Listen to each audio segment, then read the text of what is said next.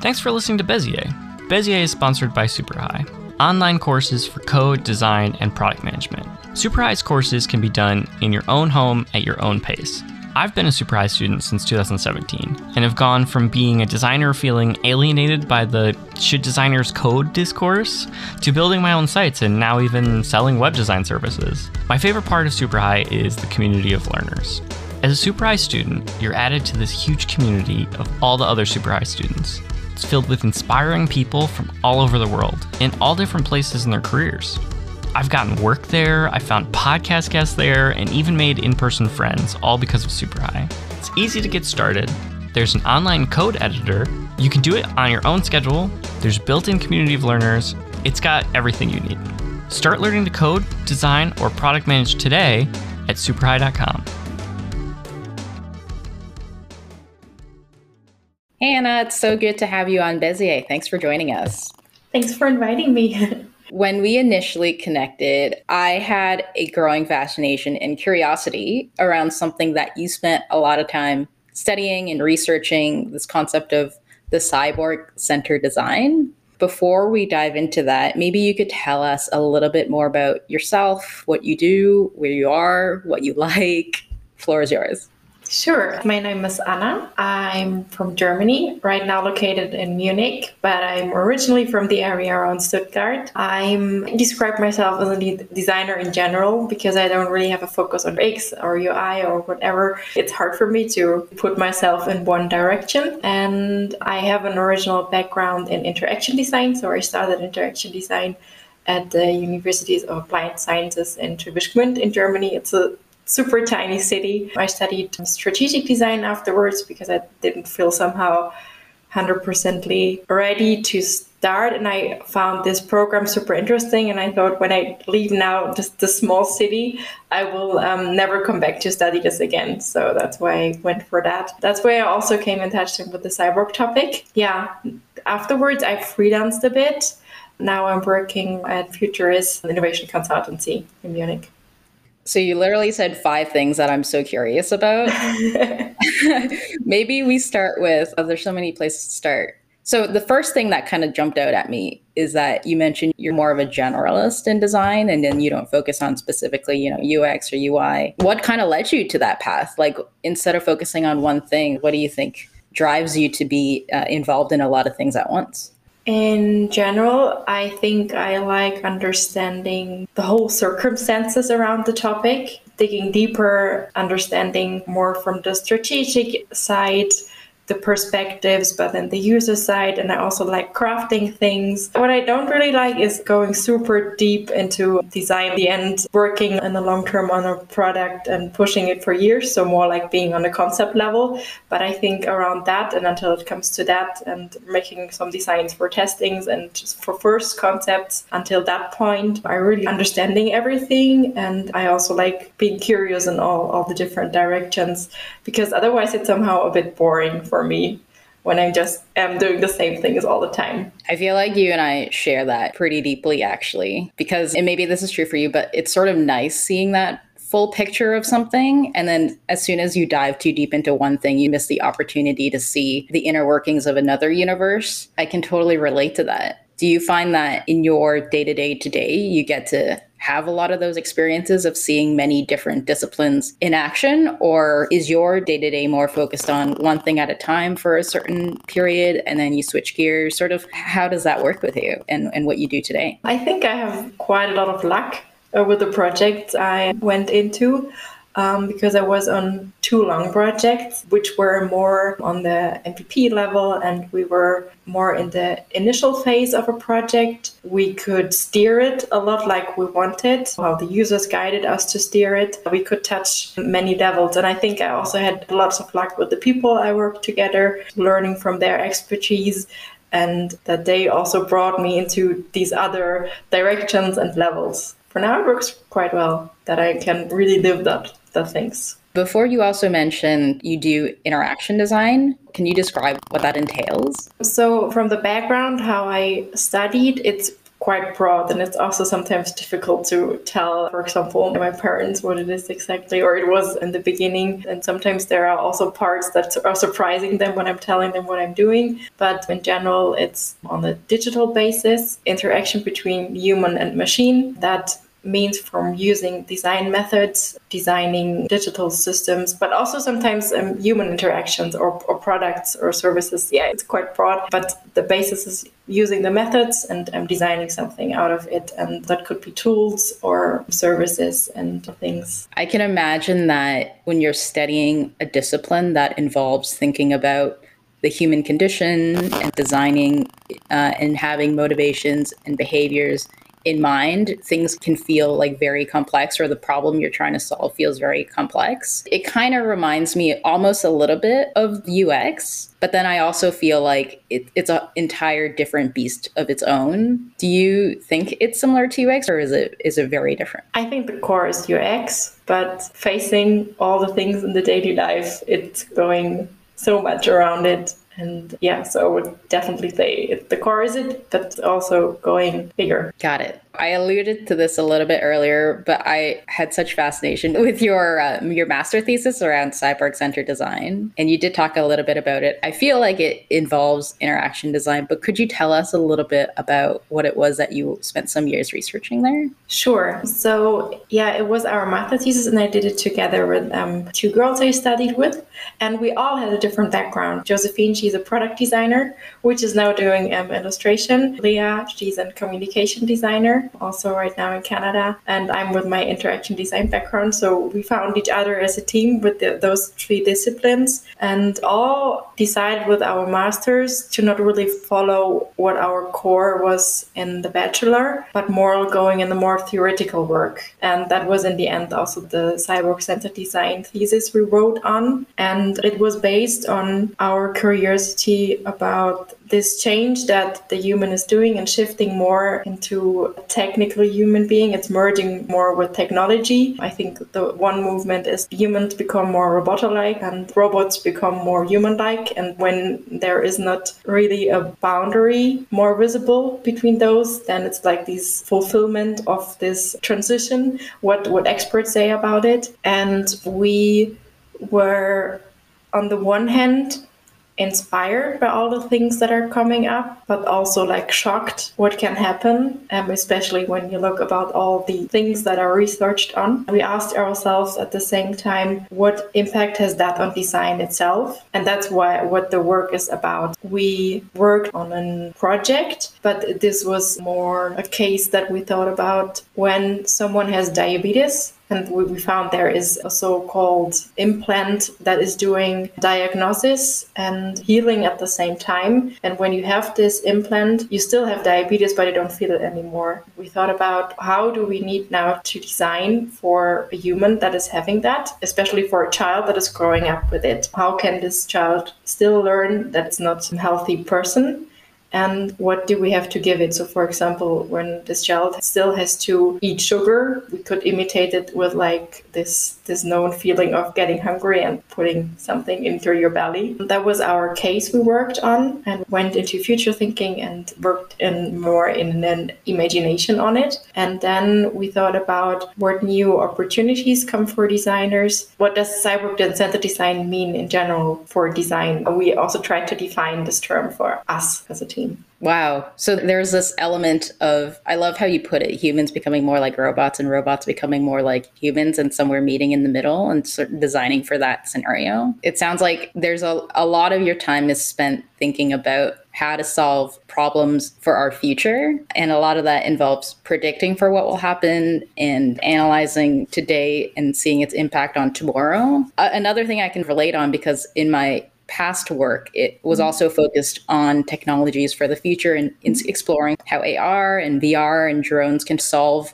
organizations' problems. And I personally also love thinking about more complex solutions for complex problems we face today. But I'm curious, what draws you to those sort of problems that you want to solve? Yeah, that's a good question. I think in the beginning, it was not that clear, maybe how it is right now for me when I look back at um, our work because it's a quite critical topic. Sometimes we also had big discussions about in which direction should we go because it, you can have so many opportunities about it. A thing I'm interested in or I also want to work on more on the future because I realized with this work how big the impact of a designer is or can be because we get client orders every day. Sometimes we challenge them, but we don't really ask more deeply behind the why. That's why I, what I experience that I'm sometimes not really thinking how could this what we are doing be turned around or be misused in a way. And I think sometimes it feels like you're doing things that are not really needed but in the end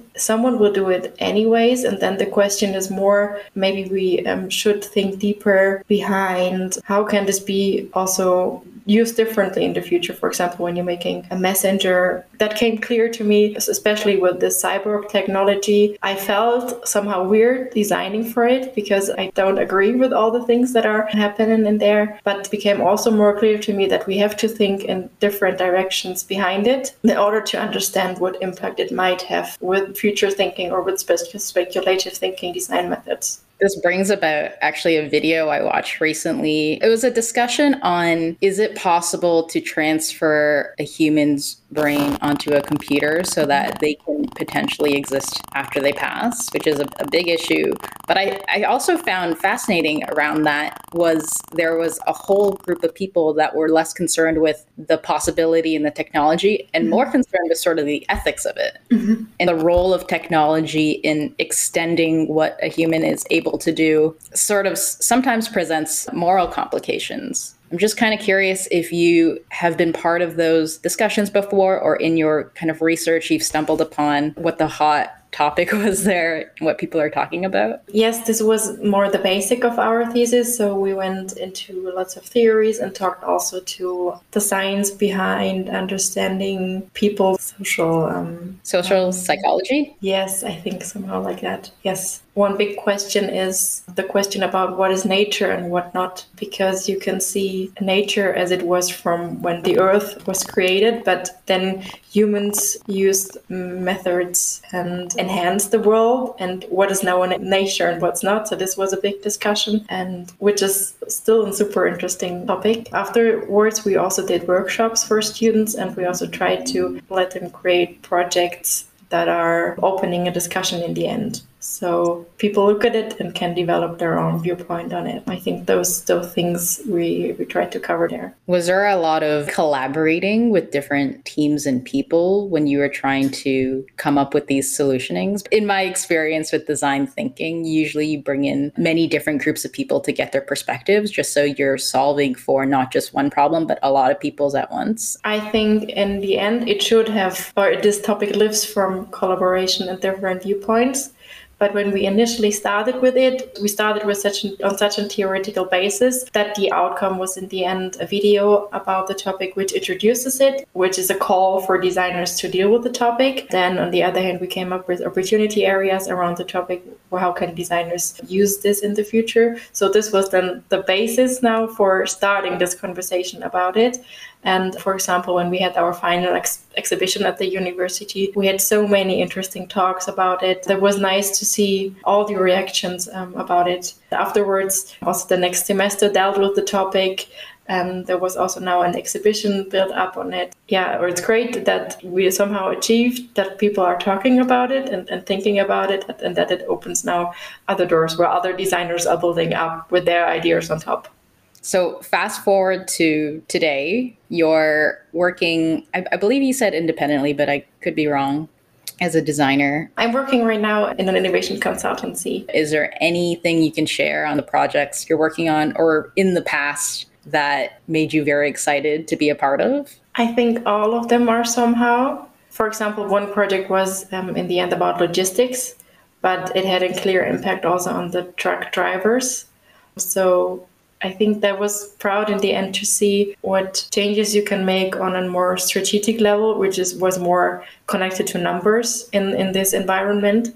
But then in the end, that you can also bring value to the driver themselves. Trying to be aware of all the different um, people involved was was definitely nice in there. project I was working on right now is more in the health sector. It's for a clinic that want to help people um, living a more healthier life, and they see health as a quite broad topic, not just on mental health, also nutrition and all the topics. And I think also nice to see people react on it and how, yeah, which things you can bring to them.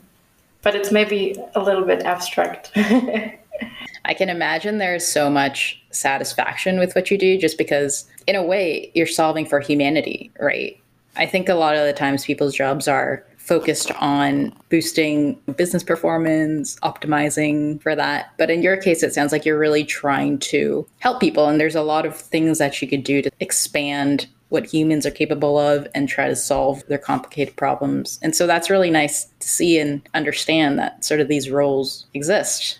If you had a piece of advice that you could give to someone who wanted to do similar things to what you're doing today, what do you think you would share with them?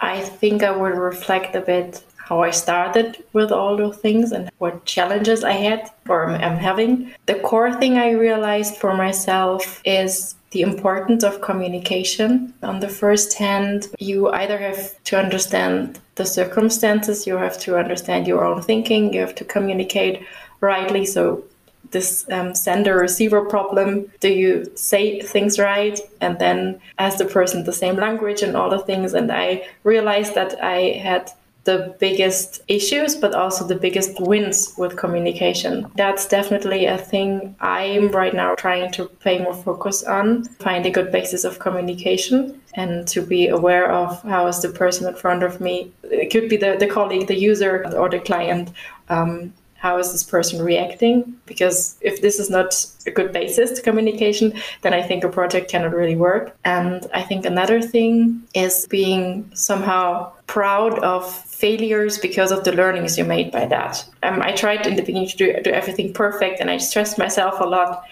And those are things that I'm trying a bit to push down and to value failures and to bring things to a certain point that I can let it review and then to make it, to bring it to another point and not just being in my box. I love those advice. Just to recap there, one is especially when you're dealing with such abstract topics, communicating clearly and gauging the understanding level of your audience is, is pretty key it mm-hmm. sounds like. And then two is failure is often perceived as a negative thing, but in reality, it could be a blessing in disguise because it helps you learn that much quicker, pivot, and then find the right answers. So that's mm-hmm. great. What do you think about the flip side of it? Do you have any sort of advice for people that are senior to you in your field based on what you've seen and interacted with them on? I think would put it more as a wish and like maybe learning from their failures and that they focus on telling those stories. And many people I, I know do, but I think that's generally and I think to learn and to learn from their knowledge and all the things. And who do you think one person that listeners should know about is? It's pretty hard for me to really say this is the one and only, but in general in my life, so I'm pretty bad in making decisions. And I first thought it's something bad, but I think it's also good because when I think now at persons in my life, I learn from so many people. That's why I don't have one specific in my head that I would point out. I know this question is always hard because for me, I'm like, I don't know. I had that professor in university, yes. and then I had that woman I ran into once when I was five years old that had an influence on my life. Could you? Can you answer that question? you know, I, I I did answer that question once because I was a guest on this specific podcast. And I said a designer who challenged a lot of norms. So he kind of broke out of the shell of what being a good designer was and redefined it. And I liked that kind of rebellion streak in him and or anyone else. I guess it, it's at the end of the day, it's less about the person and I really liked the, the concepts that he was trying to spread. That's a good point because when I thought about who would be a good supervisor or a good like person I want to learn from, I usually want to learn from people that have another mindset or not really the same background from my same university because that's the comfort zone I, I grew up in. So I more want to learn about people that really challenge me and bring something um, different in my mind and make me thinking. Yeah, that makes a lot of sense. I remember something that you said earlier, which uh, makes me curious now to learn more about is this idea of And, and something you just said, which is like not sticking too closely with what you're currently involved with and sort of exploring other topics and ideas in hopes that they might influence what you're doing today. And then you can think differently about whatever it is you're trying to think about. Are there areas or hobbies or interests that you like to delve into that seemingly is not design related at all, but in a way affected in the end? Definitely. I do love cooking and I do love experimenting with cooking. And I used to stick a bit to recipes, but now I get more inspired and do it by myself. So that's definitely a thing that I'm exploring. And I also like to dig a bit deeper into one recipe and try different variations of it. In general, when I'm, for example, meeting with friends, I'm not the type of person that loves being in huge crowds. So I more enjoy being with one or two people and also cooking them for them, having this closer connection, deep conversations instead of being in a bigger environment. And I love doing walks outside to reflect my thoughts because I used to be more when I go out, I need a goal to go. And without, I couldn't really walk. Now it's more that I put myself into the situation that I just go somewhere randomly and try to explore things. That's what I also sometimes try to do in, in work, trying not to to stick to this one thing, try to be open and yeah. I love that. It's this idea of just being open to explore without necessarily having a goal in mind. But it's also hard often to put yourself into that. Oh, it's so hard. It's like, okay, what's the point of picking up this activity or this sport or, or this interest when I'm not going to be great at it? But the thing is, you don't know that, or greatness comes over time with practice and sometimes you just have to put one step forward for the next one to follow. And then over time, you're like, oh my God, I'm in Asia all of a sudden and I've traveled so far. It sounds like you love exploring new ideas, tweaking little things here and there, even if it's a recipe to come up with something new you haven't tried before. Are there any books or podcasts or sites, anything that you like to go back to because it's always a good time there? It's also like with the question of the, the person I would recommend to listen to. I think that's the same for me, hard to say because I think with reading or listening to things, it often depends on what kind of language or communication style you like. So I we don't have something specific, but yeah, I I, I also just read a book about um, spaghetti pomodoro because I love it, and um, it was a gift from a friend, and I love to dig deeper into what's the roots of it. And the book was not only about what is the root about the spaghetti, it was more about what thing have people with finding the root of something and is this so important to find the root or is it more important to um, see how many roots made you come to this moment you're having right now. I love these two levels of talking about one of my favorite topics, spaghetti pomodoro, and then um, talking also about more from a scientific or from a social aspect. I like this concept of trying to like go backwards a little bit to figure out the reasons behind why something exists or why they are today. I was reading this blog online recently and I, I am gonna butcher the explanation of this, but he was basically questioning why do people say bless you after a hiccup? Mm-hmm. And then he went back and, you know, did the readings to find out it was related to a very religious reason. And in fact, the cause for that now is seemingly quite outdated and just doesn't really fit into our what most people believe. So he has himself dubbed saying bless you as something he'll never do again. And I was like, that's pretty fascinating. I know it's a very mundane little thing that not everyone thinks about, but just mm-hmm. applying that sort of thinking to question why is it that I do this thing every day or every time this comes up, I respond in this way, working backwards to figure out the root and then deciding from there if I should continue or should I not is always an eye opening exercise, I find. This is so sometimes so interesting. I also love to Google sometimes things that I hear first time or when you, you sometimes read so, so funny stuff about it. Or I have a colleague, she sometimes sends me some facts about things we talked about and the small things. There are so many stories. Fun fact on a fun fact is I used to actually have that in my dating profile. I'd be like, tell me a fun fact. And everyone would always open with a fun fact. And I and then I used to collect those and then put it in a note myself. And then I just had this note of so many like random facts I never came across you know, it was so great to speak with you about everything that you do. It's a topic that I'm personally really interested in. So I think just having your thoughts on it was very eye opening. And we believe everyone on Bezier should get paid for their time. And so the profits from advertising on this show are shared with our guests. And with that said, are there any other ways that our listeners can support you? No, I don't really have a platform where they can support me, but I'm happy to to hear maybe some thoughts about what they heard now um, about our conversation I think that's already a nice way. Well, nice. There's a, a point where we're going to tweet this out and share it on Twitter. So maybe we'll find you there or anywhere else that you like to have a presence online. I deleted all the stuff some time ago because, um, so Facebook and Instagram and all the things, because it didn't give me really a lot. And I felt a bit weird with most people putting themselves into a perfect light in there and I, I felt weird with it. I decided not to use all those things to put my days more in going out for walks because I'm hanging all, all day on, on my laptop and now especially now when we all have these conferences the whole day over the laptop I try to reduce my time outside of, of work than all the things. I hope to one day be walking in Germany and bump into you then in that case. or maybe in Canada when I'm visiting my friend if you ever visit Toronto. She wants to move there, so maybe there's a chance. oh, there you go. Two for the price of one. Well, Anna, it's been so great to have you. Are there any final words you want to share with the audience before we wrap up? I think it was a great experience. It was my first podcast experience. So thank you for the invitation. Um, and um, yeah.